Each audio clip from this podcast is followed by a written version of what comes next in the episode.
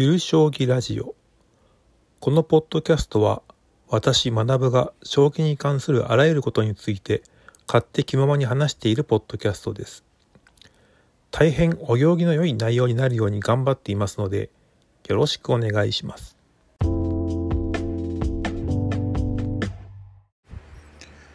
第13回を始めたいと思います。今回は趣味としての将棋に費やす。金額の話から日本将棋連盟のスポンサーについての話をしたいと思います。趣味何でもそうですけれども持っている資本の違いによって楽しみ方は基本変わると思うんですよね。旅行が趣味の場合お金があればファーストクラスの世界旅行。お金がなければヒッチハイクとか。で翻って将棋という趣味なんですけれども指し将というのか分かりませんが対局命のアマチュアだと道場を通うにしても月1万は超えないですし対局アプリに課金したとしても将棋ウォーズなら指し放題にしたって1000円でお釣りが来る安さです。確かに駒や盤など最高級のものを揃えるとなると大変な額となりますけれどもとは言っても毎回買うものでもありません。仮に将棋道場に行くとすると日本将棋連盟の道場では土日だと1日あたり1800円で指し放題の格安です。1日指し放題ですからね。私みたいにおじさんですと、まあ、対局してたらすぐ頭が疲れてしまって連戦は難しいんですけれども、まあ、コスパを考えたらスマホの対局の方がいいような気もしますが対面による将棋はそれはそれで目の前に相手がいて反応があるというのはめっちゃスリリングで面白い。っていうか基本対面による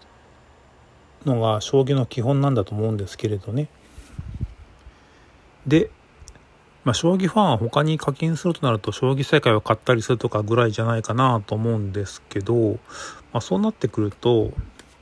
一般的なファンが将棋界にお金を落とすっていう意味ではまあ相当額は少なくて済んでしまうっていう現実があるんですよね。私は将棋中継アプリに課金していますけれどもそれでも月1000円はしません。まあ、将棋界が発展するならと思ってクラファンなんかにも微量ですけれども課金していますがまああまり貢献できていない気がしています。っていうか日本将棋連盟の中で一番のお金くれる人たちっ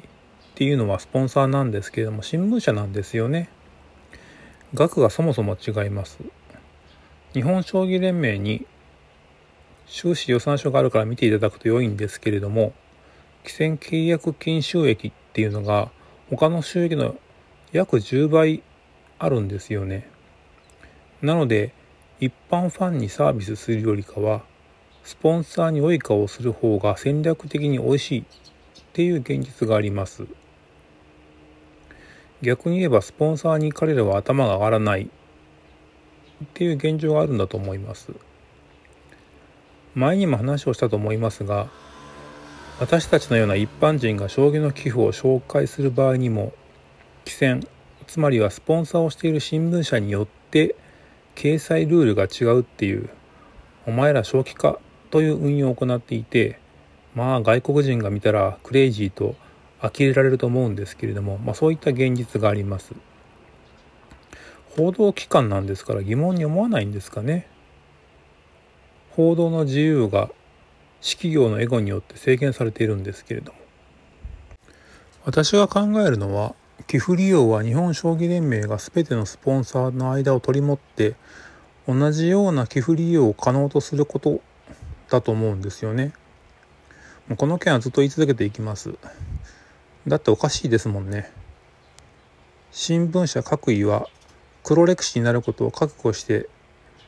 自社主催規制の寄付掲載ルールを主張しているということでもあります。でやっぱり結局日本将棋連盟の収益も結局のところスポンサー枠が大半ですから逆らえないということです。これ客観的にどう思いますか？スポンサーの出資額が大きい以上ファン目線というよりもスポンサーに向けて今後も対応していく日本将棋連盟なので彼らの言葉はまあ話半分に聞いておくと良いと思いますよ。